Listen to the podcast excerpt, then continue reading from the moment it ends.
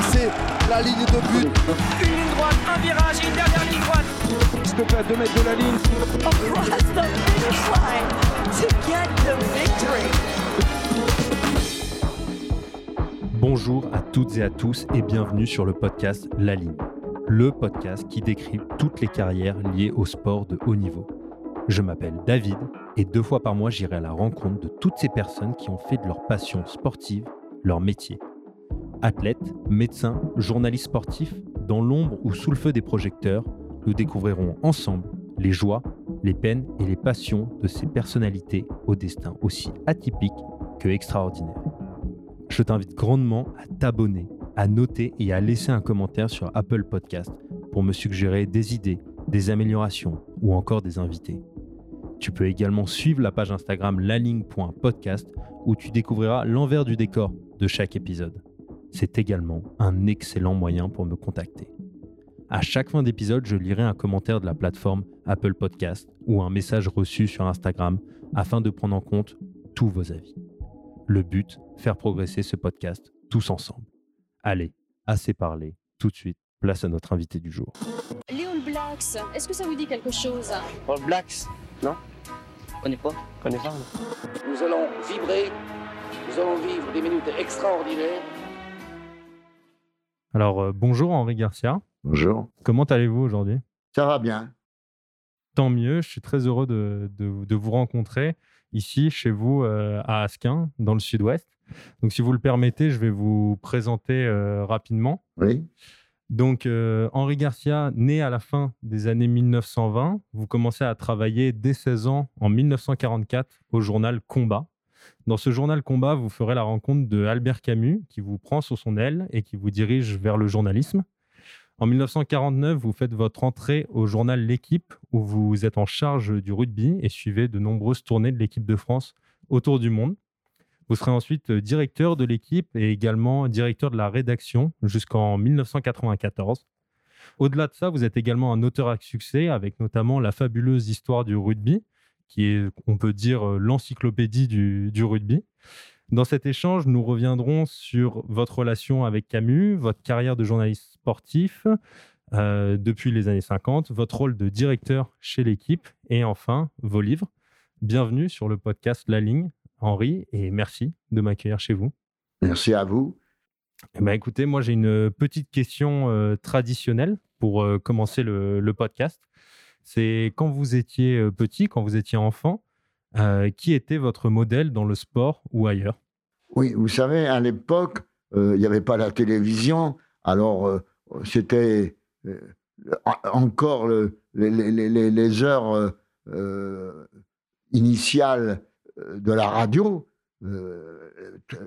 On avait d'énormes postes de radio, et donc, et puis c'était les journaux, surtout qui finalement étaient le véhicule de l'information. Et très, très, très jeune, j'ai lu l'auto, et bon, j'étais très attiré par le sport avec euh, de- des, champions comme euh, Jules Ladumègue en athlétisme, Antonin Magnus, Pécher, Le Duc, euh, de la grande période du Tour de France et du cyclisme. Et puis aussi euh, la boxe m'intéressait beaucoup. Après, j'ai suivi la carrière de Cerdan.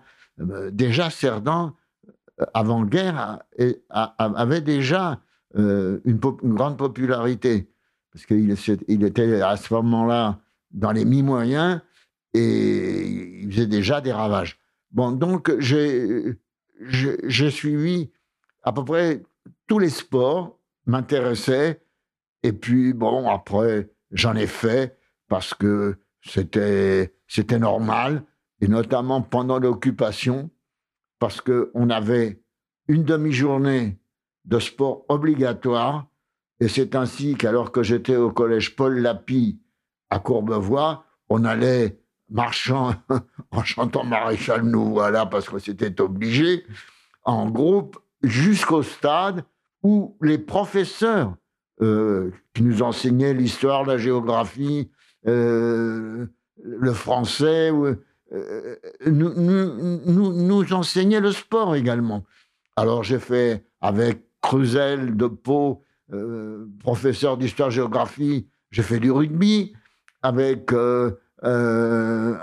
Benoît, j'ai fait du handball. Mais du handball à l'époque, c'était introduit par les Allemands, parce que le handball est un sport allemand, d'origine allemande, contrairement aux autres sports qui sont d'origine anglaise. Et donc, on jouait au rugby à 11. Et je me suis trouvé dans, une équipe avec un élève de ma classe célèbre, c'était Hubert de Givenchy. Alors j'ai vu Hubert de Givenchy dans l'équipe avec moi et au handball, il était très bon parce qu'il était déjà très grand. Et, à la fin de l'année, euh, j'ai eu même un, un, ouvrage de lui parce qu'on nous faisait faire des travaux manuels. Mais comme on n'avait pas de moyens de nous faire des travaux manuels, on faisait des bricoles. Alors euh, le, truc, c'était de faire un, un, album photo. Et je me suis retrouvé avec celui d'Hubert de Givenchy parce que ses initiales, c'était HG. Et alors le professeur me l'a donné automatiquement HG. Il dit, bah, c'est Henri Garcia. Et c'était en fait Hubert de Givenchy. Voilà. Enfin, bah, alors, plein, euh, plein d'histoires. Et justement, bah, j'aimerais justement revenir sur, euh, sur la période de, de l'occupation. Parce qu'en 1944, durant la guerre, vous débutez votre euh, carrière dans les médias au sein du journal Combat où vous faites la rencontre de Albert Camus. Est-ce que vous pouvez nous raconter? Oui, eh bien, mon père était dans le mouvement Combat et par un de ses amis, on lui a dit que le journal qui était clandestin, qui venait de, sortir, parce qu'il a dû sortir vers le 21 août, par là, euh, ouvertement dans Paris. Et je me souviens de la deuxième une, je crois, c'était un, résistant torse nu avec une mitraillette qui faisait la une. Enfin, ça, ça m'a marqué. Et, quand je suis, euh, je suis arrivé à combat, donc, ça doit être le 22 août par là, et euh, on m'a fait faire un peu toutes les corvées.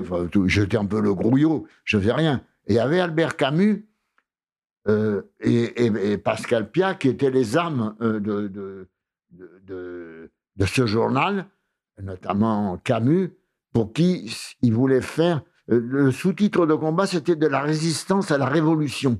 Et lui, il voulait faire enfin une presse qui ne soit pas une presse à scandale, qui, qui, qui, qui n'aille pas euh, flatter les bas instincts, qui dise la vérité. Et ce qui a causé la perte du journal, parce qu'au moment d'un référendum, il a laissé la liberté. Alors il fallait répondre oui, oui, d'où les bénis oui, oui, euh, oui, non, non, oui, et, il a laissé chacun s'exprimer. Alors c'était évidemment, intellectuellement, c'était formidable, mais sur le plan euh, commercial, le, public n'a pas compris. Et donc petit à petit, c'est des achats de combat qui a continué encore longtemps après. Et donc, alors Camus, euh, on avait une, relation particulière parce que j'allais avoir 16 ans le 24 août, le jour même de l'entrée de la deuxième DB dans Paris, et je, n'avais aucune idée de ce que j'allais faire.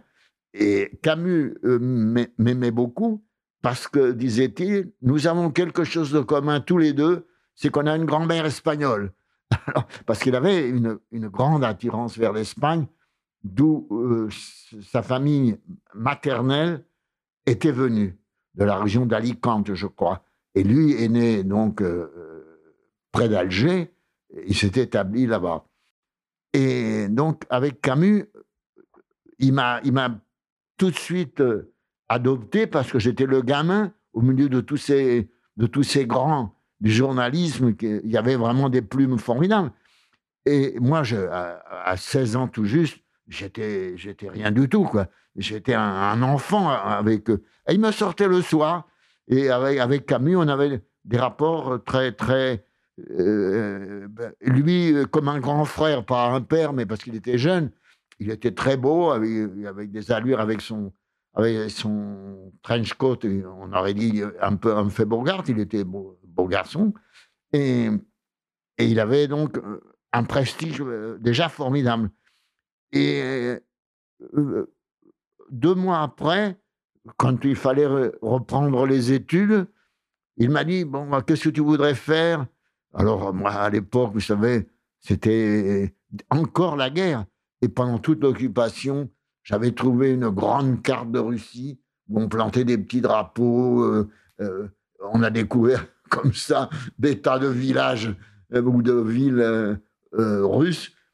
Et donc, on était attiré par, par l'actualité internationale, la guerre, l'Amérique, les Anglais, Montgomery, tout ça, Rommel, Timoshenko. Et, donc, alors j'ai dit, je voudrais faire, c'est la politique étrangère. Alors Camus m'a regardé en rigolant un peu, en disant, à 16 ans, il veut faire la politique étrangère. Il m'a dit, écoute, je vais te mettre au sport, parce que c'est une excellente école. Tu devras rendre compte à, à des lecteurs qui ont assisté à l'événement tu dois rendre compte de ce qui s'est passé, l'analyser, le décortiquer, à l'inverse de la politique étrangère, où tout se passe souvent en coulisses et où on ne raconte pas tout et on dit des mensonges. En sport, on est obligé de dire la vérité, parce qu'il y a le public. Et donc, le, euh, le rédacteur doit avoir son opinion à lui, mais il ne peut pas tricher devant le public. Il ne peut pas dire que la France a gagné si elle a perdu, alors qu'en politique, on peut le faire. Voilà. Alors, il m'a mis au, sport parce qu'il adorait ça. Il avait été gardien de but du RUA à, Alger. Il allait à, tous les matchs de football euh, euh, avec un faible pour le racing, d'ailleurs. Et, voilà. Et j'ai commencé là, euh, au sport, et j'y suis resté. D'abord à euh, combat et ensuite ailleurs. Donc c'est lui qui, qui, vous apprend vraiment le journalisme et qui vous ah dirige vers, le, vers le, sport. Et, et, qui regardait ce que, ce que j'écrivais, mais à l'époque, on paraissait sur une page. Alors le sport, d'abord, il n'y avait pas d'événements. Les premiers événements, ça a été vers le 11 novembre, jusqu'au 11 novembre, avec un match de la RAF contre, ou d'Arsenal, ah non, Arsenal contre le Racing, un match comme ça, un match amical au Parc des Princes, ça a été un des premiers événements. Alors j'allais voir des, des, petites choses, on n'avait pas grand-chose à se mettre sous la dent. Et quand j'ai fait enfin des, articles sur 30 ou 40 lignes, vous savez, la place était très comptée, il me disait, euh, là, tu as fait une bonne image, là, c'est un peu, c'est un peu banal. Euh, ne, ne, ne, fais pas des, des, des, des, lieux communs, n'emploie pas des termes tout faits, un peu comme euh, la presse sportive avait tendance à faire, vous savez. Euh, c'était l'époque, euh, la sorcière aux dents vertes et l'homme au marteau dans le Tour de France.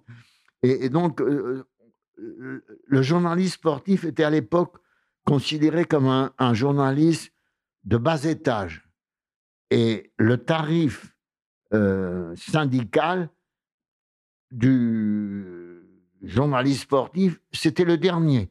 Il était en dessous. Au-dessus, il y avait journaliste tout court. Et nous, on était en dessous. Et c'est un peu la direction de l'équipe qui, devant le succès de l'équipe puis de sa qualité d'écriture, a obtenu que nos tarifs soient valorisés et mis ça. Donc, euh, Camus ne voulait pas que, que, je, que je sombre dans, dans les lieux communs, euh, dès le départ, machin. Non, il fallait faire une analyse, il fallait euh, raconter les choses, mais en donnant une ambiance, en, ayant euh, une originalité dans, l'écriture, dans le ton, et parler de faire vivre l'événement plutôt que, que de raconter minute par minute ce qui s'était passé. Voilà, il a été, et pour ça, il, il a été toujours. Alors, j'étais très très nuit avec lui. On sortait le soir, on allait au Lorientais écouter Claude Luther. On m'appelait le môme.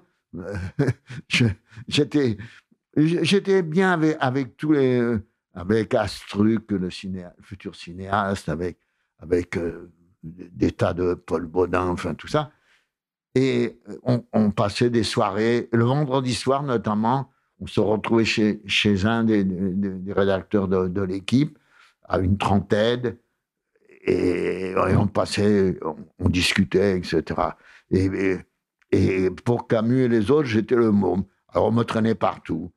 Camus, lorsqu'il est arrivé dans, Paris, il, n'avait pas où loger. C'est André Gide. André Gide qui l'a logé à côté de. Il avait un grand studio à côté de son appartement et il l'a donné Enfin, il l'a prêté Albert Camus. Et j'allais souvent chercher ses éditos quand il ne pouvait pas venir au journal. J'allais. C'était 5 bis rue Vanneau, au sixième étage, avec ascenseur, dans un très bel immeuble bourgeois qu'André Gide occupait. Et euh, je venais, il avait une sorte de- d'appartement euh, d'artiste avec euh, un premier étage en mezzanine euh, où, où il couchait avec un grand séjour en bas.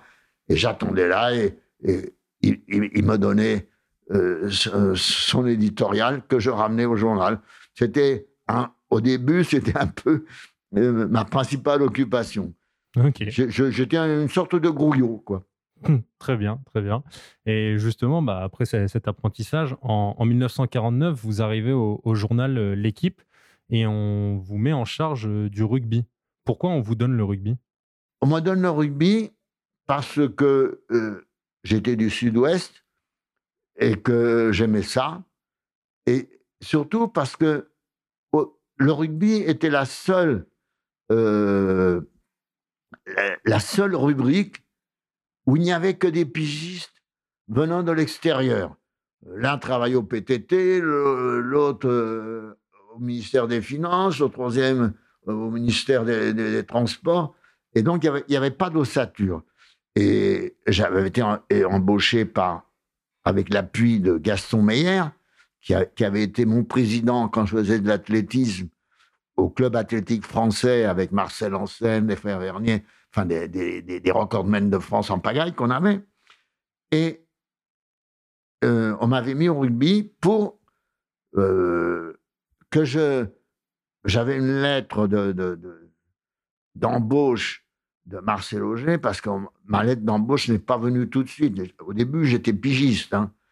Euh, quand j'ai été titularisé, alors Marcel Auger, qui était rédacteur en chef, m'a expliqué tout ce que je devais faire, que je pouvais, que je devais m'occuper des correspondants, que je devais m'occuper de- de la tenue de la rubrique, de la relecture de ceci, cela, avec une permission de continuer à faire des articles dans le combat.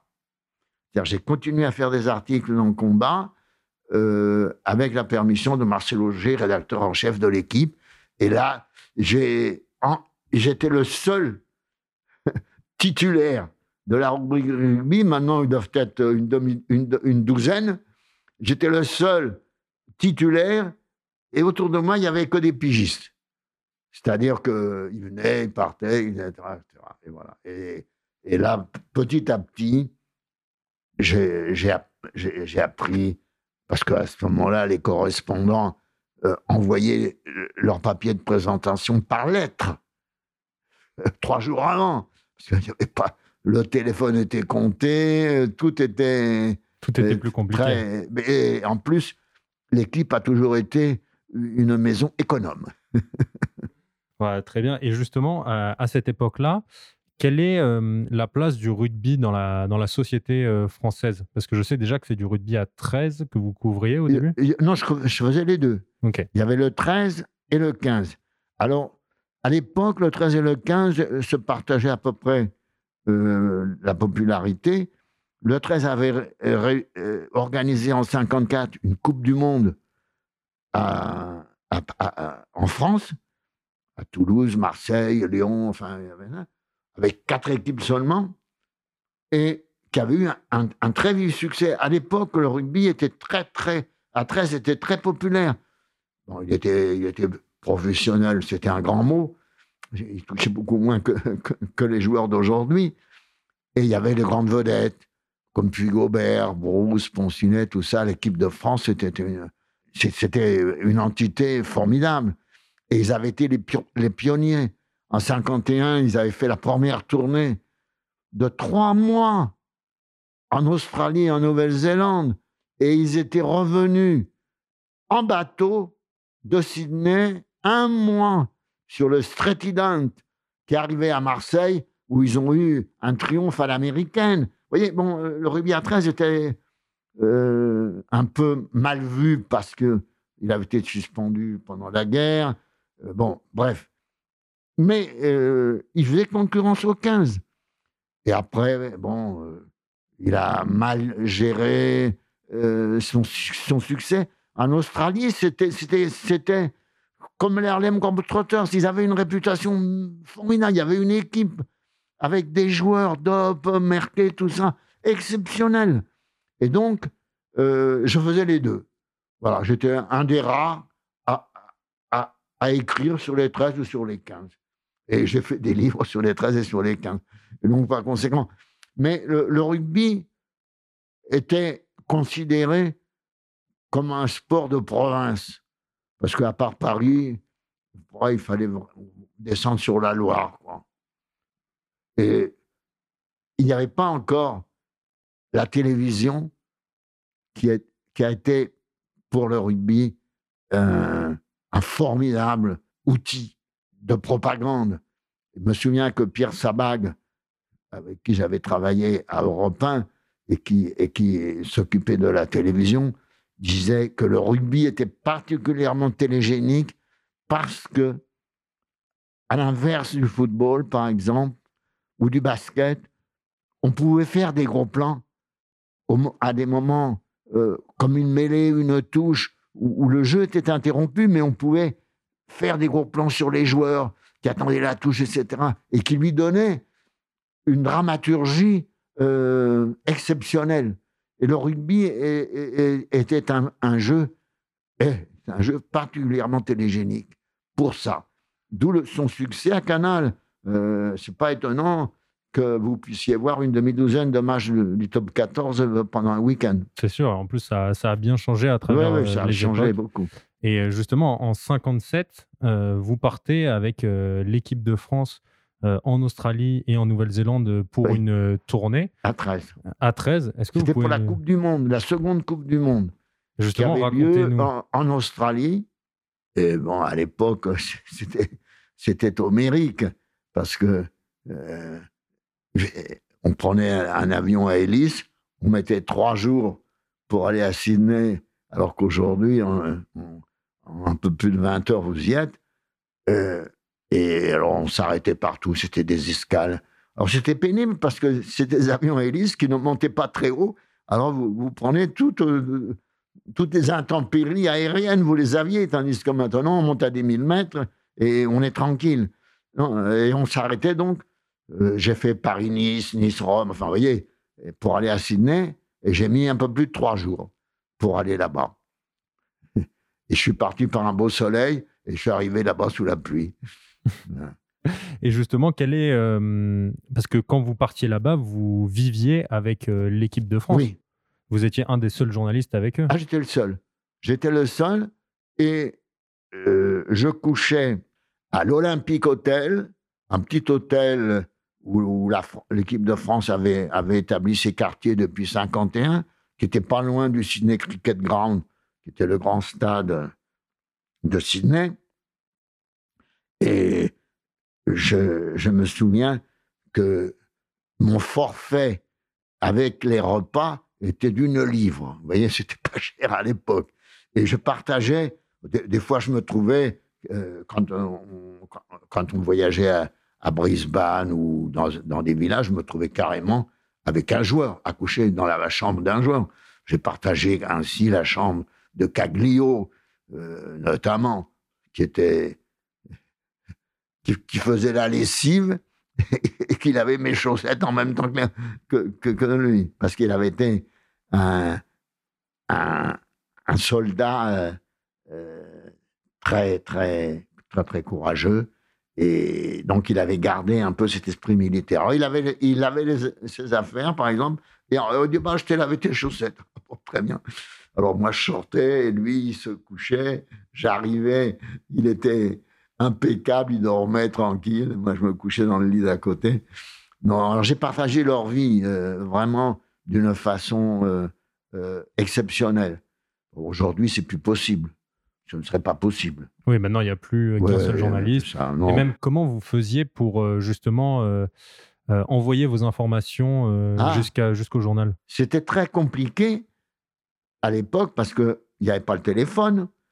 Et donc, j'avais conclu un accord avec l'AFP, l'Agence française de presse, c'est-à-dire que je leur faisais un petit compte-rendu gra- gratuit et ils me donnaient la possibilité d'envoyer mes câbles de presse à leur agence de Londres et en bénéficiant donc du tarif Commonwealth, qui était beaucoup moins cher que. On n'aurait pas pu, euh, euh, lorsque Daniel Allan a, a fait la tournée de 58 en Afrique du Sud, il a envoyé des petits câbles. Et moi, je, je racontais carrément le truc, je l'envoyais directement. Ça passe. Et j'ai gardé euh, ce truc après, même à 15, tout ça, pendant les Coupes du Monde. de- euh, dans- en Afrique du Sud aussi, d'envoyer mes câbles sans les corriger, carrément comme une copie normale, directement à l'AFP de Londres, qui l'envoyait après de Londres à Paris par, notre abonnement normal de l'AFP. Ce qui m'a permis de- d'écrire. euh, et, par exemple, pendant le boycott de l'Australie, euh, en 71, je crois, c'était au moment euh, des essais atomiques, tout ça. Alors, l'équipe de France avait été mise un peu en quarantaine, les journalistes n'avaient pas le droit de- d'envoyer leur câble en France. Mais moi, comme je l'envoyais à Londres, je passais. Voilà, ça- grâce à l'AFP, j'ai pu envoyer mes télégrammes normalement. Et vous avez également réalisé une, une tournée en Afrique du Sud, c'est ça, avec Un, l'équipe de France? plusieurs. Plusieurs plusieurs en Australie, Nouvelle-Zélande, en Argentine, en Amérique même, et, et en Afrique du Sud, oui, plusieurs fois. Et justement, en Afrique du Sud, c'était le, le moment de, de l'apartheid. Ah, en plein. Et est-ce que, enfin, qu'est-ce que ça avait de spécifique? Qu'est-ce que vous avez remarqué de spécifique par rapport au rugby vis-à-vis de l'apartheid? Eh bien, le rugby, c'était le, sport national, c'était le sport obligatoire, c'était le, le- sport notamment des Afrikaners. C'est-à-dire les Afrikaners, c'était tous ces euh, Van Doren et tous ces Dupont ou, Durand ou Duplessis. C'était les Huguenots français qui avaient émigré en Hollande au moment de la, suppression de l'édit de Nantes et qui avaient émi- euh, colonisé l'Afrique du Sud avec les Hollandais. Donc c'était les c'était les, Afrikaners, alors qui parlaient l'african, qui était un dérivé du hollandais, et il y avait euh, ceux qui parlaient anglais. Il y avait une, une- grande différence. Mais chez les Afrikaners, euh, c'était euh, le sport. C'était plus qu'un sport, c'était une façon de d'affirmer sa virilité, sa personnalité. Et le rugby, c'était c'était le reflet euh, de, de leur image un peu rude, quoi. Et justement, c'était le, le sport des Blancs. Ben, les, les Noirs n'avaient pas le droit de participer. les, les Noirs euh, jouaient très peu au rugby parce qu'ils n'avaient pas les terrains voulus. Ils avaient des terrains caillouteux. On pouvait toujours jouer au football. Maintenant, il y a un, rugby noir très important en Afrique du Sud, puisque Colisi, le capitaine, est, noir. Donc, mais ça, c'est venu plus tard. Moi, euh, parmi les tournées, j'avais fait 67. Je suis, j'ai, j'ai euh, voulu faire la tournée de 1970 des All Blacks en Afrique du Sud. Parce que jusqu'en 67, donc, la loi euh, du Parlement sud-africain interdisait aux non-blancs, ce qui était un terme assez vague, aux non-blancs de vivre dans le, même, dans le même hôtel que les blancs. Et donc, ils n'acceptaient pas les Maoris, qui étaient dans l'équipe des All Blacks. Et en 67, en 64, les Néo-Zélandais avaient fait leur dernière tournée sans les Maoris. Et en 67, ils ont voulu retourner en Afrique du Sud avec les Maoris. Vervoort, le président sud-africain, a fait voter le, Parlement et tout ça. Ils ont refusé les Maoris. Et les All Blacks ont dit pas de Maoris, pas de tournée. Et c'est comme ça que les All Blacks sont venus en Europe à la place d'aller en Afrique du Sud, la fameuse tournée de 67 où ils se sont euh, affirmés comme l'équipe la plus offensive du monde. Et donc, après, ils, ont dit, nous n'irons pas en, en, Afrique du Sud sans les Maoris. Et en 70, les Sud-Africains ont changé la loi de l'apartheid. C'est-à-dire que à partir de ce moment-là, si vous aviez des non-blancs, donc des Maoris ou des Noirs, peu importe, dans l'équipe nationale, vous pouviez venir en Afrique du Sud. Et j'ai suivi toute cette tournée des All Blacks avec les Maoris, mais à l'époque, il n'y en avait que trois sur les 30 de, de la tournée. Trois. Et donc, j'ai suivi donc l'évolution euh, petit à petit dans, dans l'esprit des Sud-Africains de, de l'apartheid. Et en même temps, je faisais des reportages sur des sportifs euh, sud-africains comme Karen Muir, qui était woman du monde de natation, qui ne parlait pas anglais, qui parlait qu'africain, que j'avais été interviewé chez elle à Kimberley. Et donc, j'ai suivi toute la tournée.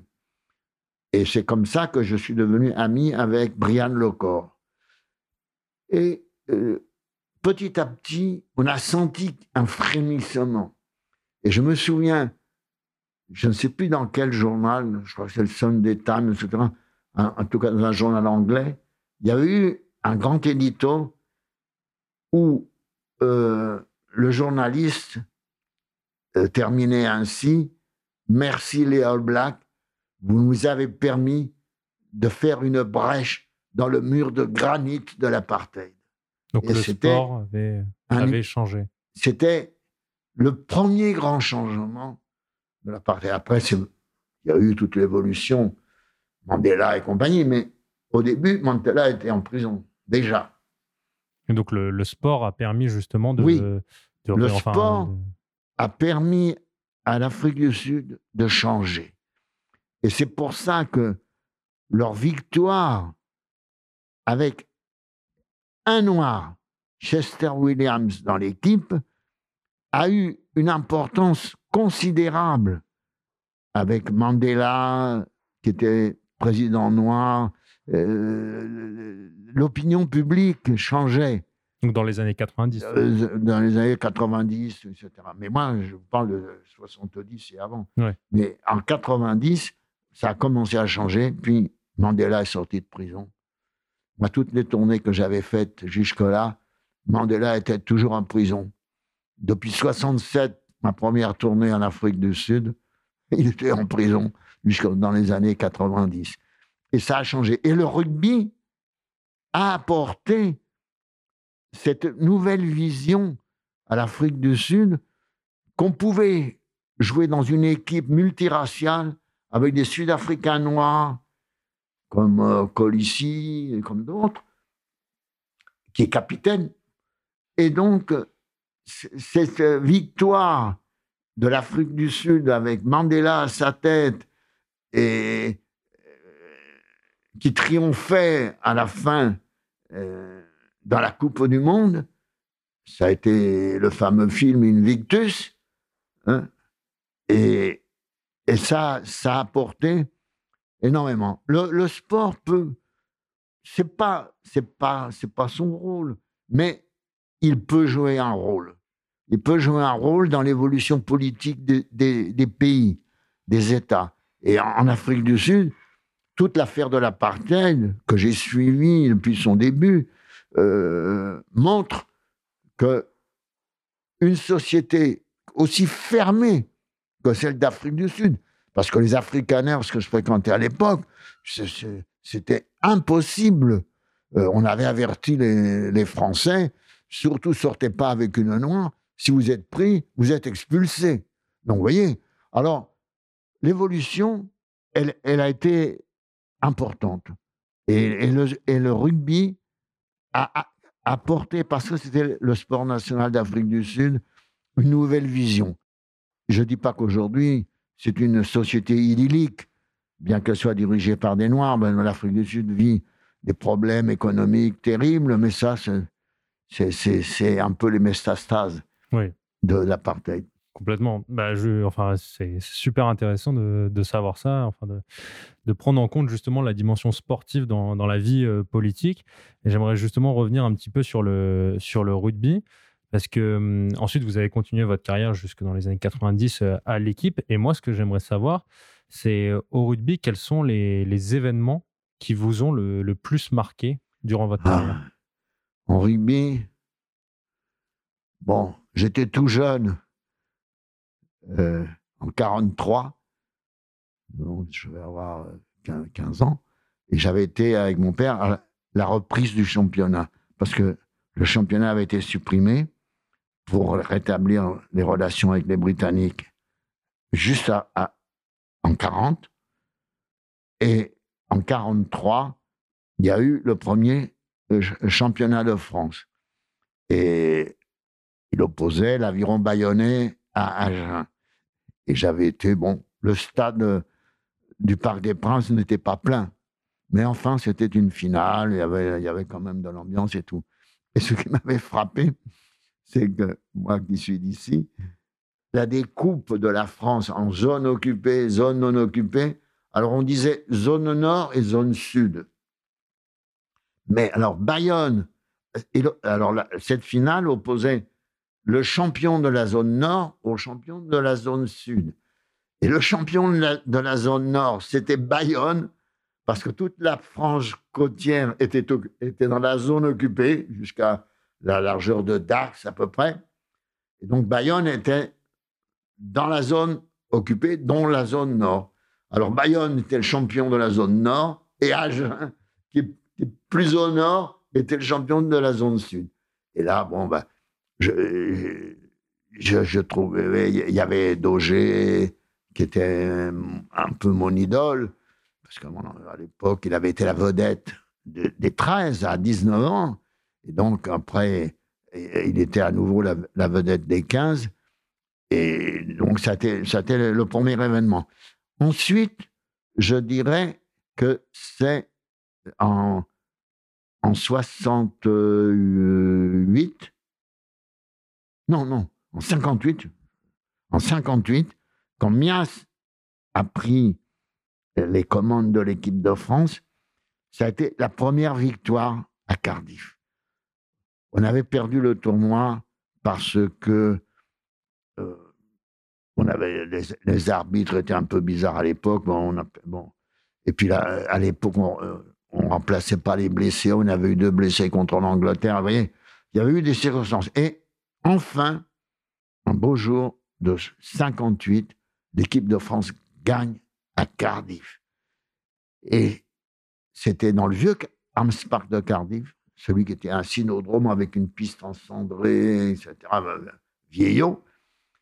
Et les, les Gallois, j'adorais l'hymne gallois déjà, qui je trouve un chant émouvant, profond, qui trace toute la personnalité du pays de Galles. Et donc ces Gallois, qui sont des combattants farouches, euh, ont un public magnifique, magnifique. Buveurs de bière, mais connaisseurs en rugby. Et ils ont fait une ovation à l'équipe de France lorsqu'elle a quitté le, terrain alors qu'ils avaient battu le pays de Galles. Et ça a été un, truc extraordinaire. Pour moi, ça a été, ça a été la révélation de la beauté du rugby, parce que l'équipe de France avait fait un très beau match. La, beauté du sport avec un public qui félicitait une équipe qui venait de battre son équipe nationale. Et moi, pour moi, ça a été un, des événements majeurs. Peut-être le premier grand événement où euh, j'avais vraiment les larmes aux yeux. Et justement, c'est enfin, c'est dans ce moment-là que vous vous rendez compte vraiment du, de l'esprit du rugby? Ah oui, oui, oui, oui, oui, oui. Non, mais euh, je faisais beaucoup de matchs en, internationaux des autres nations, parce qu'à l'époque, on, ne jouait pas en concurrence. C'est-à-dire que ça permettait de voir l'équipe de France et d'aller voir l'équipe d'Angleterre, ou d'Écosse, ou du pays de Galles. Et un jour, il y avait la tournée des Australiens, et il y avait un match en Écosse. Et je suis allé voir euh, les Australiens au pays de Galles, où j'ai rencontré et je me suis lié d'amitié avec Danny Craven, la grande, figure du sport, notamment du sport sud-africain, parce que je suis revenu depuis le siège des, Australiens à Porthcawl jusqu'à Cardiff dans le bus avec Danny Craven. Alors on a parlé, on est, on devenu euh, vraiment très proches. Et j'ai pris le train pour aller à Édimbourg. Alors c'était un, Cardiff, Édimbourg, c'était infernal. Il s'arrêtait tout le temps. Alors bon, je, dormais tant, comme je pouvais. Et puis un bon moment, tac, au, milieu du chemin à peu près, le train s'arrête, pleine nuit, et je, tire les rideaux, et je dis, mais on est où là, etc. Et je vois rugby. Oh J'ai dit, mais ça, c'est formidable. Mais j'avais une petite connaissance quand même de, l'histoire du rugby. Je dis, mais c'est là où est né le rugby, puisqu'il porte son nom. C'est la rubrique Public School. Et en revenant à Paris, j'ai dit à Marcel Ansen, écoute, je voudrais faire un grand reportage sur l'école de rugby. Et donc, euh, ça dû être publié en janvier 56 par là, dans Sport et Vie. Alors, euh, je suis allé là-bas. Euh, Jacques Salbert, qui était notre correspondant à Londres en même temps que le représentant de Paris Match, et qui était déjà une grande figure de la télévision, m'avait obtenu l'accord du directeur de rugby pour que je vienne passer une semaine en fouillant les archives de rugby et ils ont été surpris, les Anglais, en voyant qu'un Français fouillait dans les archives de l'école de rugby.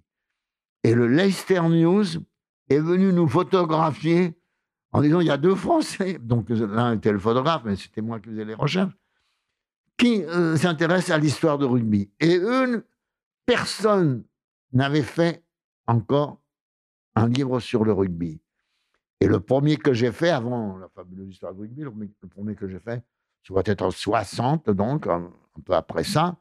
Et donc, Kléber m'a fait la préface qui s'appelait Le rugby, où je racontais un peu l'histoire du rugby. C'était une fabuleuse histoire de rugby en, en, format de poche aux éditions de la Table Ronde. C'était la, la, préface de l'encyclopédie du, voilà, C'était c'était une ébauche. Et c'était Kléber qui m'avait fait la, la, la, préface, une très belle préface d'ailleurs, que je garde toujours. Et oui, voilà. Donc, le, le, au rugby, à l'école de rugby, j'ai appris ce qu'était vraiment l'esprit sportif des Anglais.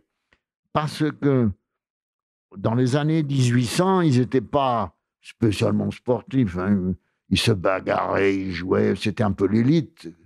Euh, qui étaient dans les, dans les, dans les grands. Euh, pour les gens euh, inscrivaient leurs fils à l'école de rugby dès qu'ils naissaient. Donc, mais c'était des, ça coûtait 10 000 euros la pension. Donc, et c'était une élite. Et donc, ils ont les, les joueurs dans l'équipe qui jouaient au rugby à l'époque, ils jouaient à 100. C'était des, des parties euh, énormes. Et le, le, le, le directeur de l'époque de rugby, Thomas Arnold, qui s'appelait, a, découvert que ces joueurs qui étaient si indisciplinés dans la vie, qui se saoulaient, qui jouaient des jeux d'argent, qui se battaient dans les rues de rugby, qui était pourtant une toute petite ville, eh bien, quand ils s'occupaient eux-mêmes, ils s'en occupaient eux-mêmes, de jouer au rugby, qu'on appelait le football à l'époque, d'où le nom de football rugby. Donc, quand ils jouaient à leur football, ils étaient transfigurés. Ils avaient une discipline, ils, avaient, ils organisaient tout. Et à rugby, ils ont été les pionniers parce que ils ont été les premiers donc à écrire des règles écrites qui n'existaient pas. Et Thomas Arnold, qui, qui a quitté rugby pour occuper un grand poste dans l'éducation nationale anglaise, a imposé le sport dans les écoles. C'est comme ça qu'est né le sport euh, anglais. Thomas Arnold a dit il faut faire du sport dans les écoles. Ça va les changer, les élèves. Et l'Angleterre est venue ainsi un pays qui, a inventé à peu près tous les sports, etc., dans les années 50, 60, quoi. Et, et donc, le rugby a joué ce rôle maître dans, l'évolution du sport en Angleterre et donc dans l'évolution du sport dans le monde. Parce que l'Angleterre a finalement euh, diffusé le sport à travers le monde. C'est eux qui, ont été les grands pionniers. Ah oui, complètement. Et c'est, enfin, j'apprends énormément de, de, choses justement sur, sur le rugby, un sport que, que j'aime beaucoup. Moi, il y avait quelque chose qui m'intéressait au-delà du rugby. C'est au cours de votre carrière, comment vous voyez l'évolution des relations entre les journalistes, enfin le journaliste que vous étiez, et les joueurs de 1950 à 1994 Jusqu'en 1994, l'évolution n'était pas très nette. On avait, on avait des relations, euh, nous particulièrement à l'équipe, parce qu'on on, approfondissait beaucoup plus que les autres. On, était obligé d'écrire en semaine, et tout ça. Et donc, on, allait voir les champions chez eux. On devenait leurs amis. Albaladejo, Boniface et compagnie, Bastien, j'ai couché chez eux. Donc, on avait des rapports très. Bon, on s'engueulait des fois parce qu'ils n'étaient pas d'accord avec ce qu'on avait écrit, mais ça passait. Et donc, on avait des rapports très intimes avec les joueurs, avec Spanghero, avec tout ça on avait des rapports très intimes. On connaissait leur vie de famille, on connaissait leur famille, on était admis chez eux. Euh, donc, on avait vraiment. Et ça a duré à peu près jusque dans les années 90. Avec Serge Blanco, j'ai eu aussi des rapports vraiment très, très, très, très, très intimes. Il m'a fait la préface de ma dernière euh, euh, édition de La Fabuleuse. Et donc, on avait des rapports particuliers. Euh, je me souviens particulièrement ceci, c'est en 87, en 87, première Coupe du Monde en Australie et en Nouvelle-Zélande. Et la finale, c'est Nouvelle-Zélande-France. Alors, je vais voir mon ami Brian Locor, que j'avais connu dans les années 70, 67 et tout ça, qui dirigeait à ce moment-là les All Blacks. Je vais le voir pour une interview la veille du match. Il revient tout crotté d'un entraînement. Euh, je reste dans sa chambre, il prend sa douche, on discute, etc. etc. Et au bout de l'interview, il me dit ben, Pourquoi tu ne restes pas manger avec nous?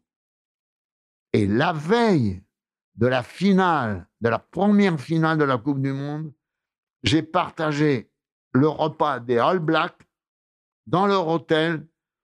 On a pu discuter librement avec les uns et les autres, avec Shelton, avec tous. Euh, Kirk est devenu un copain, il est venu après nous voir à l'équipe et tout. Et donc, vous voyez, on avait Brian Lecor, entraîneur de l'équipe des All Blacks, qui disputait leur première Coupe du Monde, m'a invité à partager le repas des All Blacks le vendredi midi. Alors ils allaient se servir. Ils étaient très simples. ils vivaient dans un motel, il y avait d'autres clients, etc. Et moi, j'étais avec eux, et on allait se servir, ils ne faisaient pas de chichi. C'était pas les, ils jouaient pas les vedettes. C'était pourtant des, des, vedettes immenses en Nouvelle-Zélande. C'était, quelque chose d'énorme. Brian Locor, c'était, c'était un dieu. Don Clark, tout ça. C'était. Et malgré tout, il y avait ce rapport. On acceptait la présence d'un journaliste à table la veille d'une finale. Vous voyez ça aujourd'hui, c'est impossible. C'est impossible. Tout ça, c'est venu un peu du professionnalisme qui a changé les rapports. Alors, euh, euh, les clubs sont devenus de vérité. Avant, c'était, euh, ils étaient dirigés paternellement par les présidents, tout ça. Maintenant, c'est devenu une des affaires. Il n'y a, rien de péjoratif là-dedans, mais c'est devenu des affaires commerciales et seuls. Et c'est la, la, peur que j'ai, comme après Biarritz, Bayonne, c'est qu'ils ne sont pas dans un bassin euh, industriel ou commercial suffisamment grand. Mais les grands clubs, finalement, euh, ça a été le Racing, le Stade français à Paris, Toulouse, Toulon, euh, Clermont-Ferrand. Ce ne sont que des grandes villes. Biarritz a, été la dernière exception quand, dans les années récentes, il a, été champion de France plusieurs années de suite avec euh, euh, toutes les, ces vedettes, Harry Nordoki, tout ça. Mais euh, c'était parce qu'il avait aussi un mécène. Mais sinon, un club de rugby ne peut pas vivre dans des villes moyennes aujourd'hui. seules les grandes villes se sortiront, et même des, villes comme Grenoble, tout ça ont du mal. Alors maintenant, vous avez Lyon qui a sorti, vous avez Bordeaux, vous avez. Mais ce sont des grandes métropoles. Seules les, métropoles régionales euh, ont finalement, c'est Montpellier, c'est Toulon, c'est Clermont-Ferrand, c'est Toulouse, c'est Paris. La Rochelle est un peu une exception tout à fait euh, incroyable que la Rochelle tienne ça et, que La Rochelle, en plus, depuis, je ne sais plus, combien de, de, matchs, 40 ou 50, enfin stade plein. C'est-à-dire qu'à Rochelle, ils font stade plein depuis 4 ou 5 ans. Ils ont construit leur stade, ils ont amélioré. C'est un peu un exemple. Bon, bah, La Rochelle, euh, il a quand même un bassin d'une centaine de milliers. Par rapport à Bayonne euh, et Biarritz, c'est un peu différent. Mais je veux dire, c'est les exceptions. La Rochelle est une exception. Je veux dire que seules les grandes métropoles régionales ont la capacité financière d'entretenir une équipe de rugby. Et justement, qu'est-ce que, qu'est-ce que vous pensez de... Parce que comme vous avez vu vraiment toute l'évolution du rugby, du son côté amateur jusqu'à son côté professionnel, qu'est-ce que vous pensez de la compatibilité des valeurs du rugby avec le professionnalisme? Est-ce que c'est compatible pour vous? Euh, Pas toujours. Pas toujours. Pas toujours. Parce que il y a les intérêts des uns des autres. Il y, a, les salaires, il y a des grands salaires maintenant. Alors les joueurs sont plus ou moins euh, impliqués dans la vie du club, sont plus ou moins des mercenaires, c'est vrai. Tout ça, ça ne plaide pas en faveur de l'esprit d'équipe, etc. Mais je crois que le, le rugby est un sport exceptionnel. C'est le seul sport collectif de combat. Donc, où, il faut vraiment se serrer les coudes pour briller. Et le rugby, heureusement, porte en lui un peu cette, euh, cette qualité du collectif qui fait que même si, si, si vous êtes mercenaire, ben vous perdrez si vous ne respectez pas l'esprit collectif du rugby. Et donc, c'est un peu rassurant quand même, quoi. Quoi qu'il arrive, il y aura toujours besoin de combattants je pense que euh, on ne peut pas faire une équipe de rugby, même si on est des vedettes bien payées, etc., si on n'a pas un esprit collectif de sacrifice. Je veux dire que l'équipe de France qui a battu le pays de Galles euh, a montré que euh, en France, malgré notre individualisme, on était encore capable de sortir une équipe qui fasse un jeu collectif payant. Et justement, que pensez-vous de, de cette nouvelle génération de, des Ntamak, des Dupont qui, qui sont en train d'éclore oui, oui, Mais j'en pense euh, beaucoup de bien, beaucoup de bien. Et enfin, euh, le rugby a, a, a, fait, a reçu une mutation nouvelle, à savoir que après avoir donné priorité à tout un tas de mercenaires, certains de très grands talents, comme euh, Wilkinson ou autres, après avoir donné euh, cette priorité à des mercenaires étrangers, il n'y a, rien là de, de péjoratif.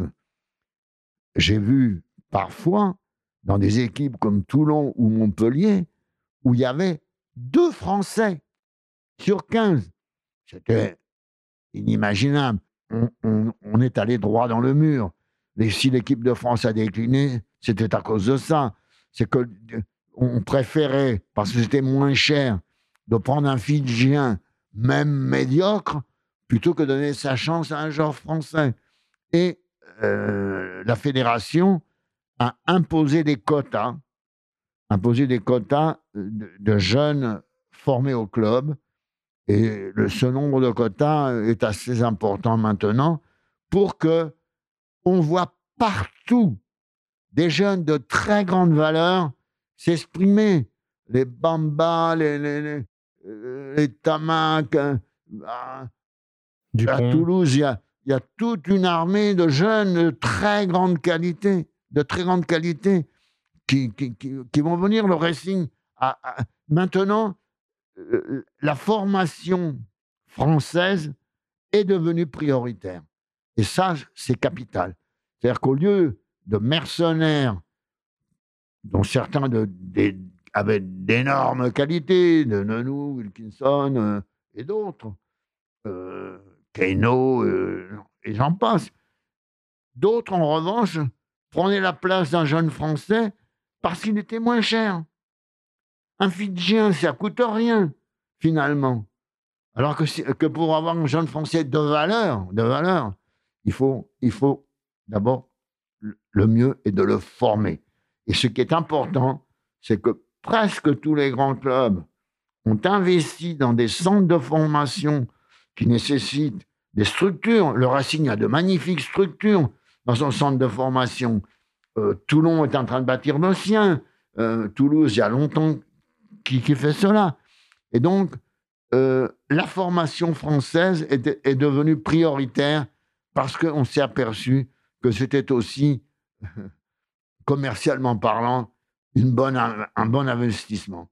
C'est-à-dire qu'en sortant beaucoup de jeunes Français, eh ben, on, allait avoir quand même des compétiteurs qui euh, ne se faisaient pas payer le prix de vedette sur le retour, qui venaient finir leur carrière internationale en France euh, euh, en jouant sur leur nom, etc. Et donc, je suis très content de voir que tous les grands clubs ont maintenant un centre de formation et je me réjouis de voir que dans les équipes qui jouent le top 14, on ne trouve plus euh, sur les feuilles de match des, des compositions d'équipes avec deux Français sur 15. Maintenant, il y a là, et c'est une des raisons pour lesquelles l'équipe de France s'est redressée l'année dernière. Et Galtier a eu raison de faire confiance à des jeunes, mais, mais il y avait aussi le travail des clubs qui a fini par payer et donc sortir un petit peu. Bien sûr qu'il faut des étrangers de qualité qui viennent, ça ne peut qu'enrichir, mais il ne faut pas que ça soit la majorité, et surtout, il ne faut pas prendre euh, des Fidjiens ou des Samoans ou des Tongiens comme une main-d'œuvre bon marché qu'on obtient à vil prix, dont on ne s'occupe pas, et souvent ça entraîne des drames. Il y a eu un film qui a été fait là-dessus, sur un Fidjien euh, en France. Mais voilà, alors le, le, rugby français a des atouts considérables. C'est quand même la deuxième nation du monde après l'Angleterre au nombre de joueurs de rugby. On n'a plus de joueurs de rugby que les All Blacks, on n'a plus de joueurs de rugby que l'Afrique du Sud. Et donc, il est normal qu'on revienne un petit peu à cette euh, grandeur du 15 de France qu'on a connue euh, lorsqu'il a remporté le Grand Chelem et tout ça, lorsqu'il a, lorsqu'il a gagné en, Nouvelle-Zélande, etc. Et est-ce que vous pensez que c'est de, de bon augure pour la Coupe du Monde 2023 en France? Oui, je pense. Je pense parce que ces, ces jeunes qui, qui sortent aujourd'hui, euh, ils, ils, vont encore mûrir. Ils seront, pas, ils seront en pleine maturité au moment de la Coupe du Monde. Les Tamac, les Dupont, le, même Ficou, tout ça qui sont jeunes, Thomas, euh, euh, à l'arrière, euh, Olivon qui est d'ici, de Saint-Pé-sur-Nivelle, capitaine. Euh, bon, euh, et on a des, grands joueurs, Joseph en numéro 8, Bamba et d'autres. Il y a, plein de très bons joueurs. Et autre fait important, le fait que les clubs aient des centres de formation importants, bien dirigés, amène une jeunesse dans, des banlieues défavorisées à pratiquer le rugby. Et on, remarquera le nombre de, Noirs qui jouent maintenant dans les grands clubs. Il y, y en a plein. Et, ils sortent tous, ou presque, de banlieues défavorisées. Et par les centres de formation, dont le premier exemple avait été Massy, un petit club de la région parisienne, qui a sorti je ne sais combien de joueurs. Mais depuis, tous les clubs ont des, des espoirs mais de classe internationale euh, qui, sortent de leur centre de formation. Directement formés, non pas venus de la deuxième ou de la troisième division, mais formés dans leur club. Et ça, c'est important, en dehors du fait qu'on peut toujours, évidemment, faire venir des gens de la fédérale euh, ou d'ailleurs. Et vous pensez justement que, parce que on entend beaucoup parler dans le rugby du French flair. Et vous qui avez écrit euh, justement euh, la fabuleuse histoire du rugby, est-ce que vous pourriez nous donner une définition? C'est-à-dire que le French flair, d'abord, ça a été inventé par les Anglais. Mais ça tenait au fait que nous, on nous on appelait les joueurs de rugby les unpredictable Frenchmen, c'est-à-dire qu'on ne savait pas ce qu'ils allaient faire. Et dans l'esprit français, il y avait une sorte de, désobéissance à des règles strictes, etc. Les Anglais, ils avaient décidé de jouer comme ça, après, ils allaient jouer. Les Français, ils avaient ce sens de l'improvisation euh, que l'on trouvait chez Daugé, chez les Boniface, chez Codorniou, Mazot et, tant d'autres, qui faisaient que qu'on n'était jamais certain de ce qu'ils allaient faire. C'est-à-dire qu'eux-mêmes ne le savaient peut-être pas, mais c'est donc ce côté improvisation du rugby français qui d'un seul coup apportait euh, une nouveauté en même temps euh, qu'une surprise et, souvent euh, des exploits qu'on n'imaginait pas une seconde avant.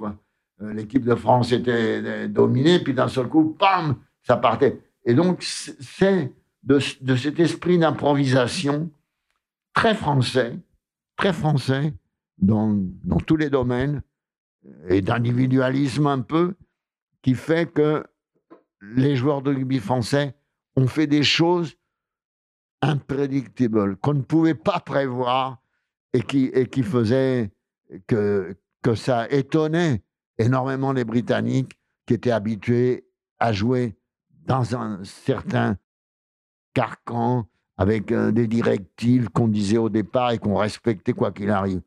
que l'équipe de France était capable de changer. Ce qui a manqué par la suite, c'est qu'on n'a pas eu, peut-être par cette politique euh, trop euh, portée sur la main-d'œuvre étrangère, on n'a pas eu ce renouvellement de génération, on n'a pas eu des, ces joueurs, et le French flair, comme disent les Anglais, avait un peu disparu. Et on l'a retrouvé contre le pays de Galles, et même déjà l'année dernière, avec des joueurs justement très jeunes. Maintenant, à un moment donné, on ne trouvait pas de, demi d'ouverture. Et maintenant, vous avez une Tamac, vous avez euh, Carbonel, vous, avez celui de Bègle, euh, vous en avez un autre très bon à Lyon. Et donc, euh, maintenant, vous avez des demi d'ouverture euh, formés dans les clubs. Donc, c'est- l'illustration que la formation amène l'enrichissement. Bien sûr. Et euh, bah, moi, j'avais une question encore sur votre euh, carrière à l'équipe. Donc, en 94, vous prenez votre, enfin, vous quittez l'équipe et à ce moment-là, vous êtes directeur de la rédaction. Est-ce que vous aviez toujours une casquette qui était très spécialisée sur le rugby ou vous étiez sur tous les sports? Oui, non, j'ai toujours eu une casquette sur le rugby, mais j'avais euh, une autre directive. On m'avait un peu chargé. J'ai été le premier, peut-être, euh, bien avant d'être à la retraite, de m'intéresser à la révolution technique qui arrivait. La presse écrite n'avait pas cette notion de la, révolution technique qui arrivait. On en était encore euh, aux ateliers avec le plomb fondu, les, linotypes et tout ça. Et moi, j'avais fait euh, une étude euh, un jour à Nantes, j'avais été surpris que déjà, dans certains petits journaux, on se lançait dans le- les techniques nouvelles, c'est-à-dire la photocomposition, des choses comme ça. Et avec le directeur technique de l'équipe, Jacques Martineau, nous sommes allés visiter l'Avant-Guardia en Espagne, euh, le Journal de Genève, euh, des journaux français comme Le Bien Public, Le Provençal et tout ça, pour voir les premières expériences. Et j'avais fait des notes en disant, il est capital de s'intéresser à la révolution technique. Et on a fait cela, et ça a permis d'avoir l'expédition du journal L'équipe. D'abord, on a été le premier à imprimer à Paris et à Toulon. Seul le New York Times en faisait autant avec son édition de Londres son édition de Paris. Nous, on était la première du continent à imprimer dans deux endroits différents parce que euh, c'était très long. En chemin de fer, euh, ou alors en avion, il fallait boucler à. Il fallait que l'avion parte à minuit, il fallait boucler à 11h30. On terminait pas les matchs. Et ça nous a permis, après, de développer. Maintenant, les journaux sont imprimés à Toulouse, euh, etc.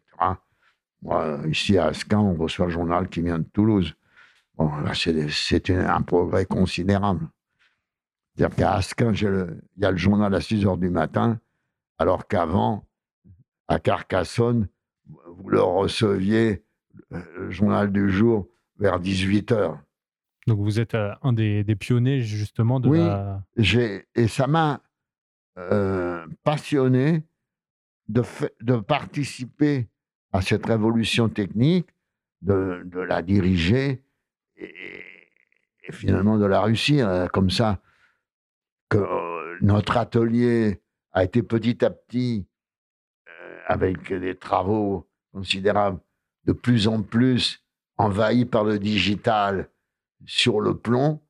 On jetait les linotypes, ce qui est dommage parce qu'on aurait pu les conserver par-dessus bord pour agrandir l'atelier. Et petit à petit, l'atelier a perdu cette odeur de plomb fondu, etc. pour un air conditionné, des blouses blanches et des types qui travaillent. Et j'étais aussi à l'origine des premiers ordinateurs dans une rédaction. On avait un mal fou à les obtenir. C'était des ordinateurs qui avaient la capacité de 10 feuillets. Voyez, 10 feuillets. Et il fallait les envoyer avec des bonnettes qu'on mettait sur des écouteurs de téléphone et qui envoyaient, par un système assez complexe, le- ce qui était dans l'ordinateur dans un autre ordinateur à Paris. Et alors au début, nous n'avions que la valeur de 10 feuillets en réserve.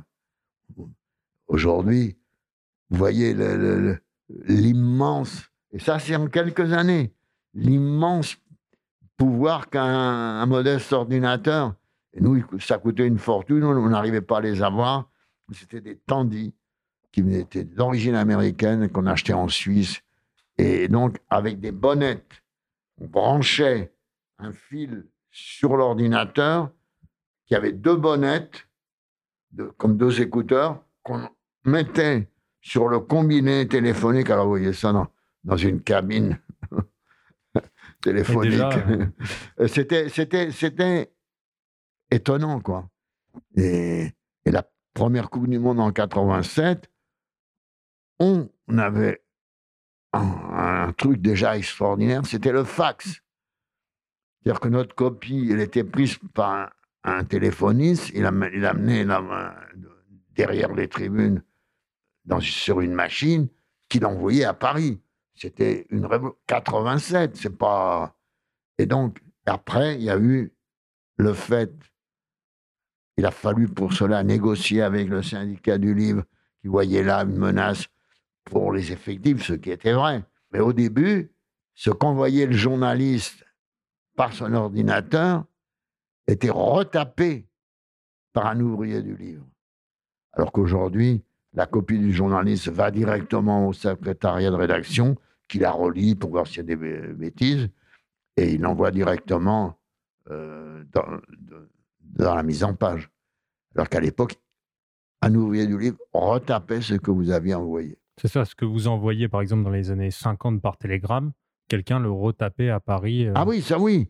Mais, mais pire, c'est que lorsque venue la réussite de cette révolution technique, où on avait enfin des ordinateurs personnels, vous, vous envoyiez votre, votre euh, euh, copie directement à Paris, il recevait un texte sur son ordinateur eh bien, on avait, ah, au début, on n'avait pas le droit de l'utiliser. Il fallait qu'un ouvrier du livre le retape derrière. Alors, depuis, il y a eu des accords. Maintenant, ça passe. Maintenant, quand je vois le, le, le barda qu'avait un photographe de l'époque, dans les années même 80, et aujourd'hui, avec le numérique, euh, le type il fait ses photos sur le bord du terrain d'un match de rugby ou d'autre chose. Il remonte dans les tribunes, il le compose et paf, il, il, va en avoir 3, 4, 5 en 5 minutes. Alors que nous, à l'époque, quand on avait. Euh, il fallait envoyer un technicien avec la, la, valise Belin et tout ça pour, pour faire véhiculer une photo. Maintenant, le type avec euh, son portable presque, il vous, le fait, il vous l'envoie sur la séance tenante. Quoi. Ah ça a bien, ça bien Ça, c'est l'évolution. Ah oui, en effet. Euh, moi, j'avais une dernière question pour euh, une question traditionnelle pour finir ce podcast. C'est si vous deviez choisir une musique préférée ou un artiste préféré, ce serait lequel? Ah, c'est difficile. C'est difficile. Je me souviens de, de, de, l'émotion que j'ai pu avoir avec Edith Piaf, avec Yves Montand, avec Brassens, avec Jacques Brel que j'allais voir. Bon, je crois qu'en fin de compte, j'aurais un, un, goût particulier pour Jacques Brel parce que sa vie est, est exceptionnel, cette façon d'aller mourir aux marquises. Et, et puis, je l'ai vu sur scène, c'était une bête de scène. Alors qu'au début, il n'était pas du tout, qu'il était timide, qu'il n'osait pas. Il est, devenu une bête de scène et, il vivait ses chansons. Et je pense qu'il y a quelques-unes euh, de, ces, chansons qui resteront immortelles. Mais j'ai beaucoup de mal à, à, mettre au second rang euh, Brassens, euh, Ferré. et où Edith Piaf et Montand. Bon. Ça, Vous ce me direz, sont tous des grands artistes. Oui, oui, oui. Aujourd'hui, euh, les gens d'aujourd'hui n'ont pas cette présence en scène, cette, euh, je trouve cette qualité mélodique qu'a- qu'a- qu'avaient des, des, des auteurs euh, comme Brel, comme Brassens. C'est, on a eu une période de, d'artistes dits de variété qui était un peu exceptionnelle. Et bon, je- j'en garde beaucoup. Mais à côté de ça aussi, j'ai par exemple une grande euh, admiration pour euh, un, guitariste espagnol qui, qui est décédé, qui s'appelait Paco de Lucia, que j'ai vu ici plusieurs fois, et qui était un, un joueur de guitare exceptionnel, euh, vraiment, hein, il avait une virtuosité incroyable.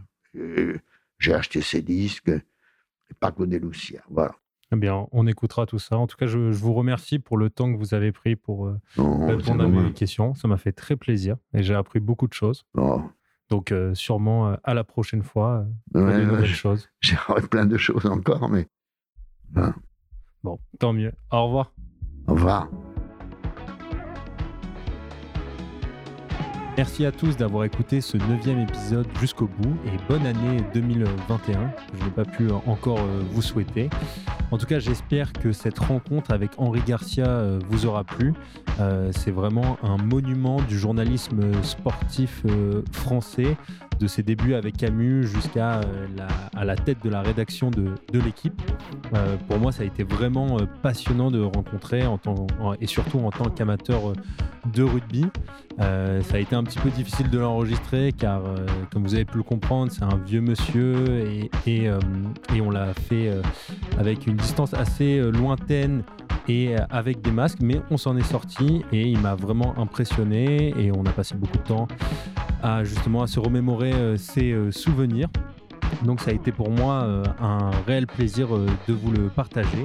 Et si ça vous a plu, n'hésitez pas à le dire sur Apple Podcast ou tout simplement en m'envoyant un message sur Instagram.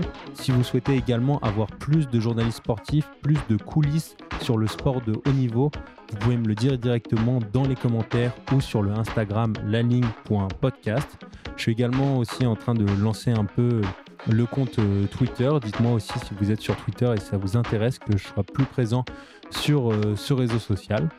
Euh, donc, comme toutes les semaines, je lis un de vos commentaires qui est cette fois de Granary qui me dit super projet, une grande diversité dans le choix des invités et des sujets de conversation variés. Eh bien écoute, euh, ce commentaire me fait très plaisir, surtout après cet épisode avec euh, un personnage méconnu du sport de haut niveau qui est euh, Henri Garcia, mais qui pourtant aura contribué grandement à la démocratisation du journalisme sportif et la place qu'il a aujourd'hui dans notre société. Donc merci à toi, Granary. Et euh, je vous dis bien sûr à dans deux semaines pour le dixième épisode déjà de ce podcast qui s'annonce, comme vous le savez sans doute, exceptionnel. À très vite.